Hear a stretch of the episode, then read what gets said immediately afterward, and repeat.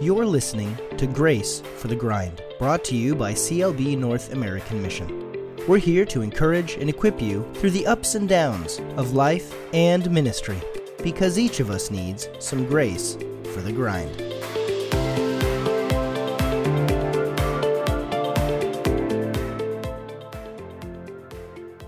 Hello and welcome to episode 134. I'm Mike Natal. I'm Ryan Nilsson. And I'm Dan Stenberg. And we are back. It is good to be able to record this podcast. We are happy that we uh, have you guys tuning in and listening. It has been a grind. And Yeah. some could say we need some grace for that. And so, if you've noticed, maybe you've seen there is a slight change. If you follow us on Facebook, you might have seen what is this new thing that we see on Facebook that is no longer the CLB Forge podcast? You may have noticed that the logo has changed and the wording has changed, but we wanted to tell you that we're still the same podcast. We're still going to do things fairly similar. We are just changing things up a little bit, and we're going to tell you a little bit about that. But before we get to it, we figured that we would bring back the question of the day.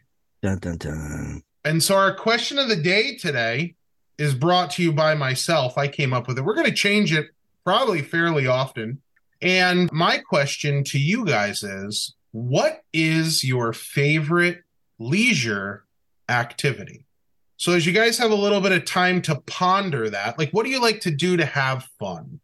Does it have to be physical? It does not. So here's one of my new favorite leisure activities. All right. I'll share mine first and then you guys can share. I have reinvigorated my passion for Legos. Oh, dude. As a kid, Oh. I used to love doing Legos. As a person who struggles with ADHD, Legos were one of the few things that my parents could put in front of me that I was able to completely zone in and focus on until I accomplished that task.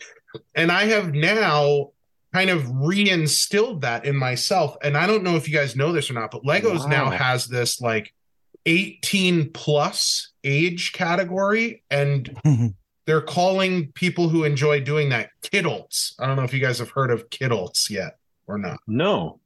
the kidult. Yeah, kidult. I saw that on like the Today Show. I was like, get out of here, Yeah. kidult. Yeah, kidult. Kidult. And so, like, Wow. Lindsay and I have found joy in doing Legos together. And now Legos do these like crazy things. So we actually have plants in our house that are completely made out of Legos. And I'll put some pictures in the comments below so that you guys can see what I'm talking about. But one of my leisure activities now that I've kind of gotten back in my life is Legos. I love it. It's so much fun. What about you guys? Legos are fantastic, man. Yeah, my wife actually gave me the Millennium Falcon from episode like seven or something. So it's not the super fancy, crazy one, but I have the Millennium Falcon and I have the Mandalorian's uh, Nice. Razor Crest, and they're both sitting Oh, on my cool. shelf that my boys don't get to play. But like Christmas is basically just Lego time at our house. As far as leisure activities for myself, though, like I, I do enjoy putting together Legos.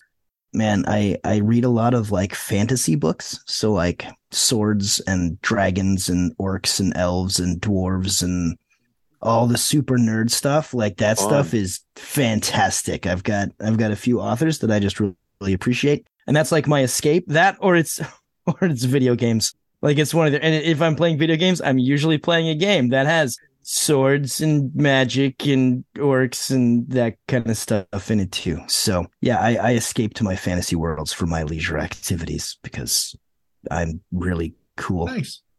Ryan? I would have to say right now, I think my favorite activity or leisure hobby is probably skiing. There are some great like little family mountains nearby that don't charge an arm and a leg. And my kids are old enough now to ski with me. And it's it's just a really enjoyable pastime.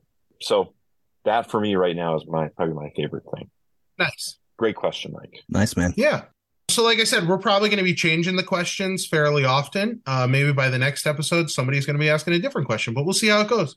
So, if you've noticed, you'll probably see that our new name is Grace for the Grind. And in order to explain to you guys and gals who are listening where we kind of came up with that and the main reason behind it is I'm going to pass it over to Dan and he's going to talk through it, and Ryan and I are going to kind of interject, and we're just going to enjoy a little bit of conversation before we get into our main topic today.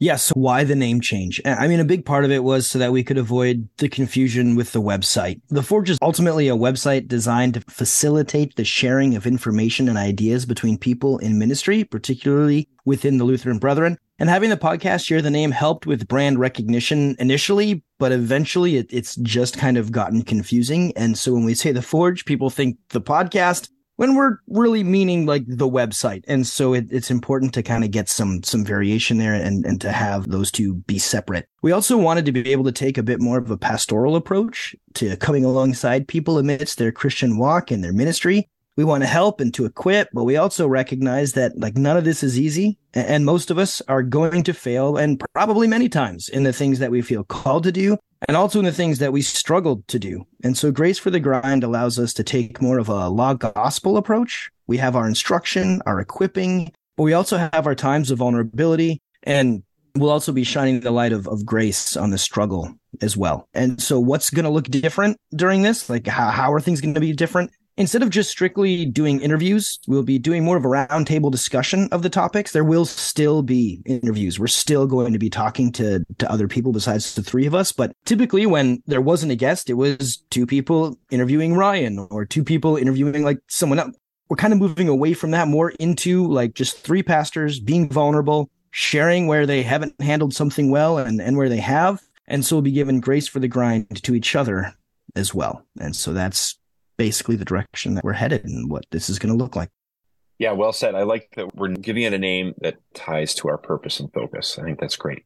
Yeah, I'm really excited to mm-hmm. see how God's going to use this next chapter as we kind of move ahead into this new season. I think that as we go, you'll notice, like Daniel's saying, there's going to be a lot of similarities between what the Forge did and what we're going to continue to do. And you'll also notice that there's going to be a couple yep. additions that we hope that as we add them, you're going to be super encouraged by them. And you'll notice them as we kind of go through yeah. it. And we just hope that it's going to bring you some encouragement. It's going to empower you. It's going to move you guys forward and propel you into the many opportunities that we have in order to further God's kingdom in the locations where you all find yourselves at.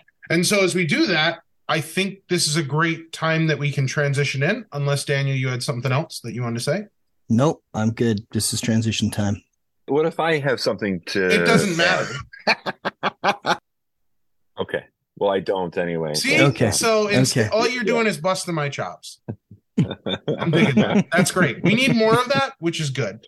Especially because most of the time it was mainly just me telling you how much Star Trek is far don't, inferior to Star Wars. Oh. I mean, some realities don't have to be spoken often. It's just no. the truth. Yeah. Why do you guys have to keep bringing that up? Why? Why do you do that to me? And you're because wrong, light but, but light why? just comes to the surface, man. Like it's not, that was that was a mixing of metaphors. Screen doors on battleships, like that's just how it goes. But yeah. All right. Well, let's move ahead into our roundtable discussion. Uh, today, we find ourselves talking about community. And so, Daniel, if you kind of want to set us up and bring us into these conversations as we discuss more about community, what do you got to say? We just thought it would be good to take a look at the importance of community at our churches. So, before we can really talk about that, though, we need to define what community is. So, when we're when we say that community in our churches is important, what are we talking about? What is community? When I think of community, I think about people that have something in common. They're sharing something. Mm-hmm in the church setting, it's our mission, it's our ministry. And I think the word fellowship, like community, they've been dumbed down over time. So like mm-hmm. fellowship has come to mean having coffee and having small talk.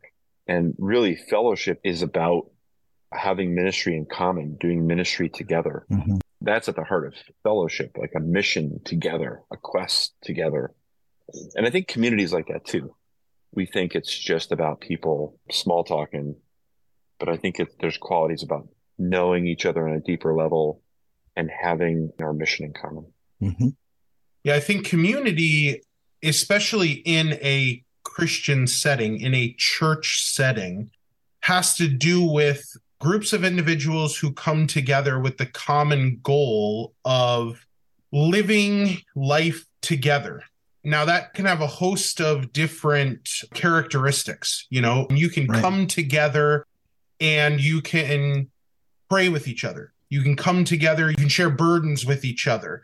You can also do outreach together as a community. I think that it is a group that has a common drive and goal that gets together in order to spur each other on so that we can further the kingdom of God in our areas. Now, a community can be very general as well, I think Sure. You know, like if you live in a gated community, the only commonality there is that you live in the same location. You are within that gated community, unless you make that community more. Maybe you have a block party, maybe you have people over from your community, and then you're building almost a, a smaller nucleus that is still community. And so we're kind of defining this word in a number of different ways. So hopefully, Daniel, you have a more concise definition that we can kind of run and riff off of. I do, but now I'm a little nervous because I think like Ryan's going to be like, "That's the lame version, man. Like that's not, it's, it's not let's deep see enough." it. But Let's that's okay. yeah, no, like that, Oh, that's, man. it's totally good, man. It's fine. How the church responds to each other and to those who are coming in the doors for the first time. Like, what is the, Ooh, the feel ooh. of your church when people come in for the fir- like? What is the community of your church like? How does the church respond to each other? Whether that's in mission together or whether that's like, are they sitting Oh. next to oh. each other in the pews? Do they each have their own space in the pew that they're not with? Like, how does the church respond to each other? And how does it respond to those who are coming in the doors for the first time? What is the community that you have Yeah. built at the church that you're at? And we all, every church has a community. Like that's not something that we're getting, we, we can't get away from that. Every church has its own community. And so we get to the question so, what is the community of our church, right? What does the community in our church look like? And that's something that each of us has to think about. But as we think about shaping the communities of our churches, right? Because I think that we can all recognize that not every community is healthy. Uh, we've been working on the community in our church, but that doesn't mean that we're at a healthy, like where we want to be yet. We haven't arrived. We we haven't gotten there. We're not fully sanctified in what our community looks like at, at the church that I'm at. Yeah. So, as we think about the forming and the formation of community, why do we think that this community is important? Like, what about the community that we're building? Like, what are we trying to reach? Why is community important? I think community is important for uh, multiple reasons. I think one of the most important ones is because it seems like individuals outside in the world tend to Mhm. get overwhelmed and bombarded. And oftentimes we need community in order to remind ourselves how God sees us because we we live in a world that's constantly bombarding us and inundating us and telling us certain things. And so I think a community, especially a Christian community, is able to assist to remind people of the promises of God. You know, a community is great when you can bring people in and encourage them so that they then can move out into the world and radiate that truth onto other people. But I think it can get muted or dull the less time they spend in community. So you're saying that we need to be a part of community in order to be able to portray the community. Yeah, I would say that that's important. I mean, if you're not a part of it, how are you going to share that with other people? You know, like, oh, well, I want to invite somebody to my church. Well, how are you going to do that if you can't share with those people what you enjoy about church? And one of those things can be hey, we're a group of people that get together to encourage each other. We tackle life together. And we'd love for you to come and join in, come and see what that is like. Yeah. So the community that you're talking about here, uh, Mike, as as a community that you would see as important, a community that you think is is a big deal. If we're looking at how the church responds to each other, you're saying that we're coming alongside each other, that we're helping each other, that we're that we are a place where we can recharge the batteries, where we can feel comfortable and get each other excited and ready for mission, where we Yeah. can experience the true fellowship that Ryan was talking about earlier. Yeah. What are your thoughts, Ryan? I mean, kind of related to that, I think I think what comes to my mind is that as spiritual beings, we're designed to be in community and not isolated. Mm-hmm. That's why it's important. And I think we're in a culture that's increasingly self isolating.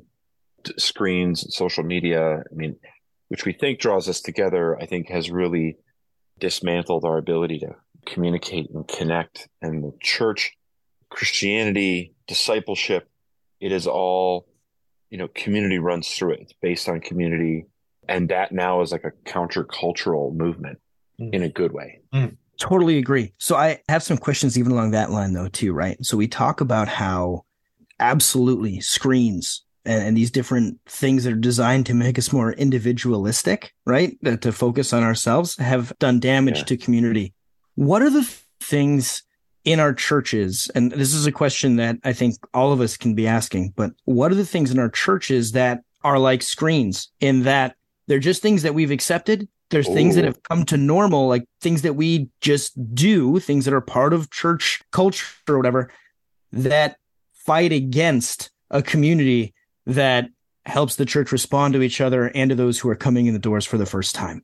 What are just natural things that have taken place that have grown in our churches over time that are causing us to be more individualistic as opposed to responding to each other well? I have one that really pops into my brain. It is thinking that the marquee or the church sign is enough in order to get people to come in the door. So a lot mm-hmm. of people are like, well, we put that up on a sign as right. opposed to realizing that we are being called to be the missionaries. And what a sign does is it actually turns the outsider into being the missionary. They're the ones who have to go into the church. They're the ones who are making that step mm. into the unknown, where we are the mm. ones who are called to do that. And so I think at, at points, some people get trapped into thinking that a sign is enough. Oh, well, we we mm-hmm. put it up there, therefore people know what's going on in our church. If they wanted to come, they would. Mm-hmm. As opposed to realizing like it's the verbal invitation and telling people like, hey, our church is, I'm really excited about this thing. Do you want to come and join me in it? Mm-hmm. Mm-hmm. I love being able to spend time doing this with other people. Would you want to come and, mm-hmm. and check it out? Check it out with me. Mm-hmm. Something I think about, and I don't know if I have the right words exactly for this, but I think about maybe it's that we, I think sometimes it's easy for us to forget the focal point of our community. Especially hmm. for those of us who have been a part of the church for a long time. We maybe have made our focal point around the relationships we already have rather yeah. than around our mission or ministry, mm-hmm. our purpose as a church. And I think that shifts away from, makes it harder for other people to join our community because to, then becoming a part of the community is not having an affinity for your mission or purpose, wanting mm-hmm. to be a part of that. It's, have you known me? Be in the clique. Years. You got to be in the clique. Right yeah, are you in my friend group that I've had for a generation, or are you in my extended family? Right. Or do you have the same ethnic background that I have? Yeah, I think those are totally. We go to church and and we we kind of have these little areas where we feel comfortable. I think we do a better job at building our communities for how the church responds to each other than we do for those who are coming in the doors for the first time. But if we're able to yeah. frame our church like how our church responds to each other so that those who come in the doors for the first time can feel comfortable, then we're starting to get somewhere, right? So like, for example, yeah. one of the ways that we've kind of worked against some of that is, is in our small groups. So we had like our men and women's Bible study that we had that ran for a while. And now what we've done is we've basically put time limits on things, right? So it's, we're going to meet in this person's house now and we're going to meet in this person's house. We're going to do it on these two, three different days, whatever. It's going to go for this length of time. And then our leadership's going to change. The people who are hosting is going to change. We're going to encourage you to go to a different group. Like we want people to get to know each other mm-hmm. so that the people in the church can get to, so that it kind of breaks against that, that click a little bit, that, that group that's been together for so long. In what ways? I mean, I, I think our small groups is, is a big part of that or our life groups, whatever you want to call them, where it's like, mm-hmm. all right, this is where we click in but now we're in that click right? Now we have that group. And even, I mean, I fell into it at one point where we named our young adult group Thrive, right? We named it a name. Well, then we would say from the pulpit, and Thrive meets at this time. Well, if someone's new, they got no bloody idea what Thrive is. They have no clue what that is. And so, oh, are you going to come to our young adult group? Well, I don't know what that is because we gave it a name. We, we made it something for the community in our church, but it wasn't something that was welcoming to those from the outside because it wasn't obviously there. Yeah. And so we had these things set up so that yeah. when people came into our church, they already felt like they were on the outside of the community. Yeah. They were Just already on the outside of the club. Yeah. yeah. And it, it wasn't anything we were trying to do like intentionally like exclusion. That wasn't it at all. We're just, hey, let's come up with a cool name because that's what we do because because it's fun and it's a chance to be creative and it bonds us, right? It bonds those of us in the group. It builds our community mm-hmm. tighter. Mm-hmm. But we have there's a danger of building our community in the church tighter and and then making it so that it's harder for those who are coming in the doors for the first time or the second time and they don't want to come the third time because they don't know how they feel and how they fit. It's something I think that's important for us to ask is what is the first impression that people get when they come into a church? Is the church community on a Sunday morning designed to meet the needs of the people in the pews? Or is the community there to welcome the new people, right? What do you guys think? Yes. Yeah. It's got to be both. The good Lutheran answer. Both and, yeah. baby. Both, both and, and, baby. Yeah. But it's, it's got to be both. And yet, what do we build better for? Honestly, yeah. We build better to accommodate the people who are already there. Yeah. Yeah. I think a question that I've tried to challenge myself with quite a bit is like, does my church feel like a club? Is it a place for like me and my friends? And is it a place that others feel like they can plug in well? Or is it a club? And that isn't to say that, I, again, we need to feel like we belong in that community too, right? So that we can right. encourage each other, so that we can be there for each other, so that we can be a part of the community that our church is building. But if it's a club, like if it's a place that makes it feel like there's like a no whatever, you know, like like when we were little boys, it's like no girls allowed. Right. Yeah, exactly. I mean, when you're when you're five or six, it's whatever. But when you're a church and you you know, like I don't know any churches that are going to be like, nah, we don't want to reach our community. But then we just naturally design things to enforce our in church community that is in a way that it benefits us and it's helpful for us. And that's not all bad. But are there ways to meet our needs and the needs of those outside the community so that they can feel welcome to come in? Mm-hmm. And, and how are we doing that? In what ways are we pushing ourselves to do that? What does that look like? I think having a clear statement too, one yeah. that your people can rally behind is super important. So, like at our church, our new, I guess we can call it a slogan, is a community connecting people with Christ. And so Sweet. that is what our people know we are actively trying to do regularly. Mm-hmm and they can say that to themselves as they move forward through life that we are a community that connects people with Christ. And I think so having like a clear vision statement or a clear statement that people know is there and that they are a part of is probably a really really good first step. Yeah. Yeah.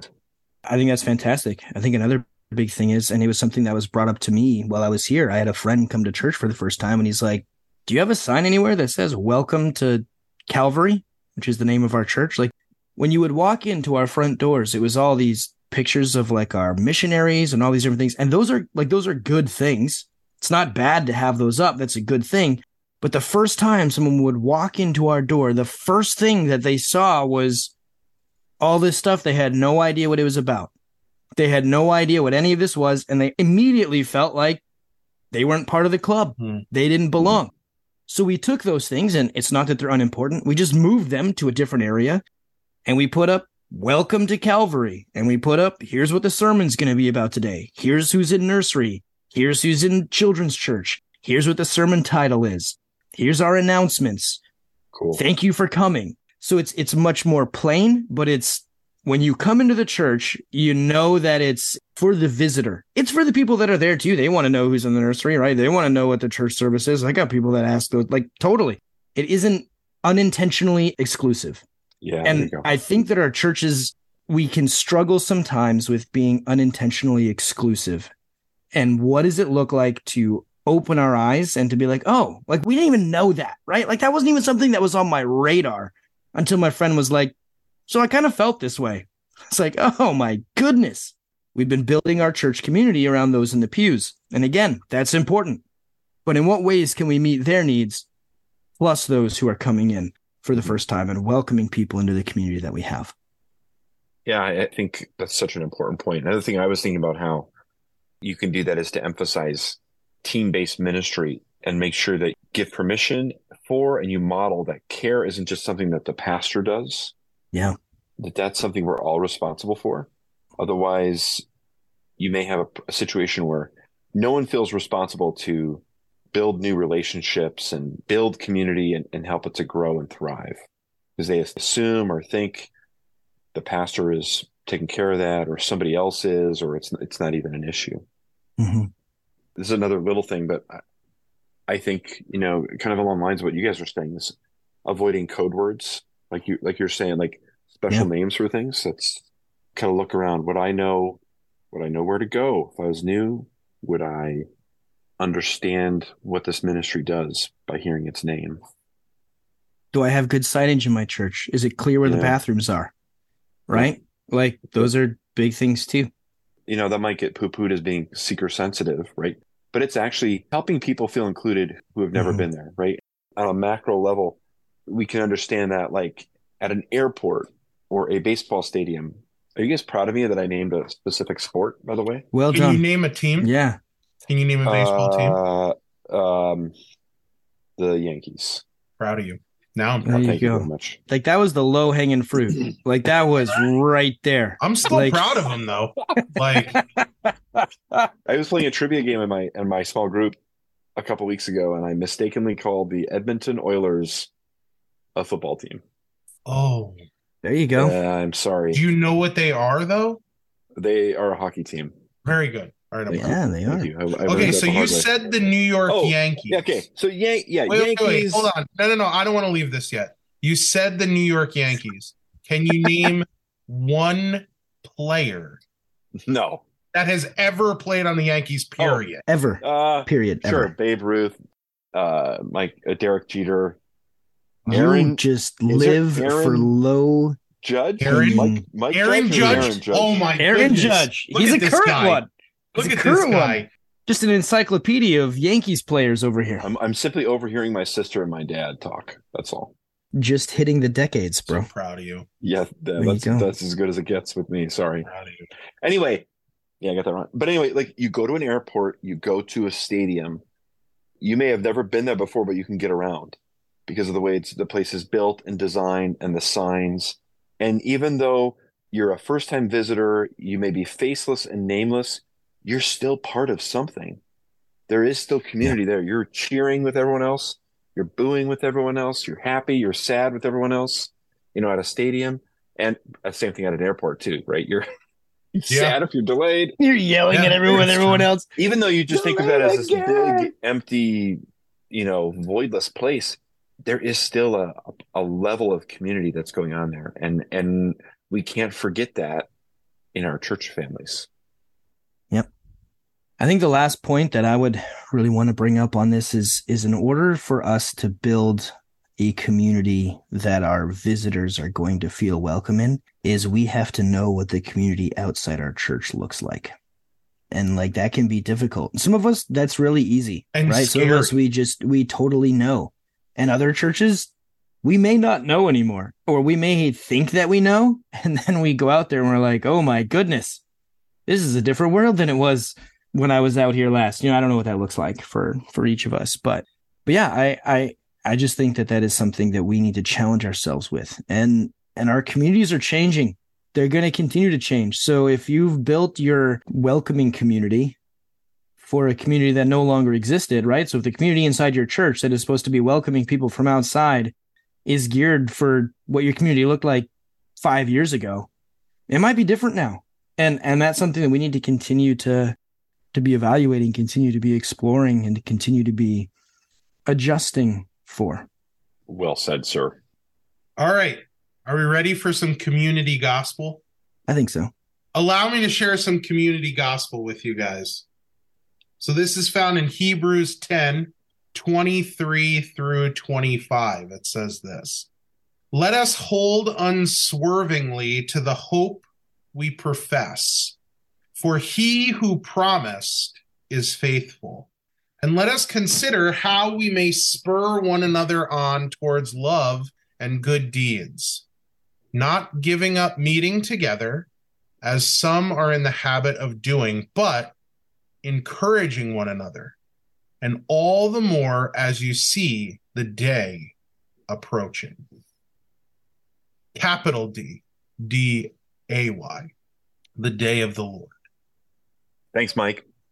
Everybody, thanks for listening to Grace for the Grind. So great to have you here today. Be sure to subscribe, hit the like buttons, share with a friend, and tune in next time. And before you go, we want to leave you with some special words. Here's a benediction for you. Benediction from Romans 15 5 and 6. May the God of endurance and encouragement grant you to live in such harmony with one another, in according with Christ Jesus, that together you may with one voice glorify the God and Father of our Lord Jesus Christ. Catch you later, everybody.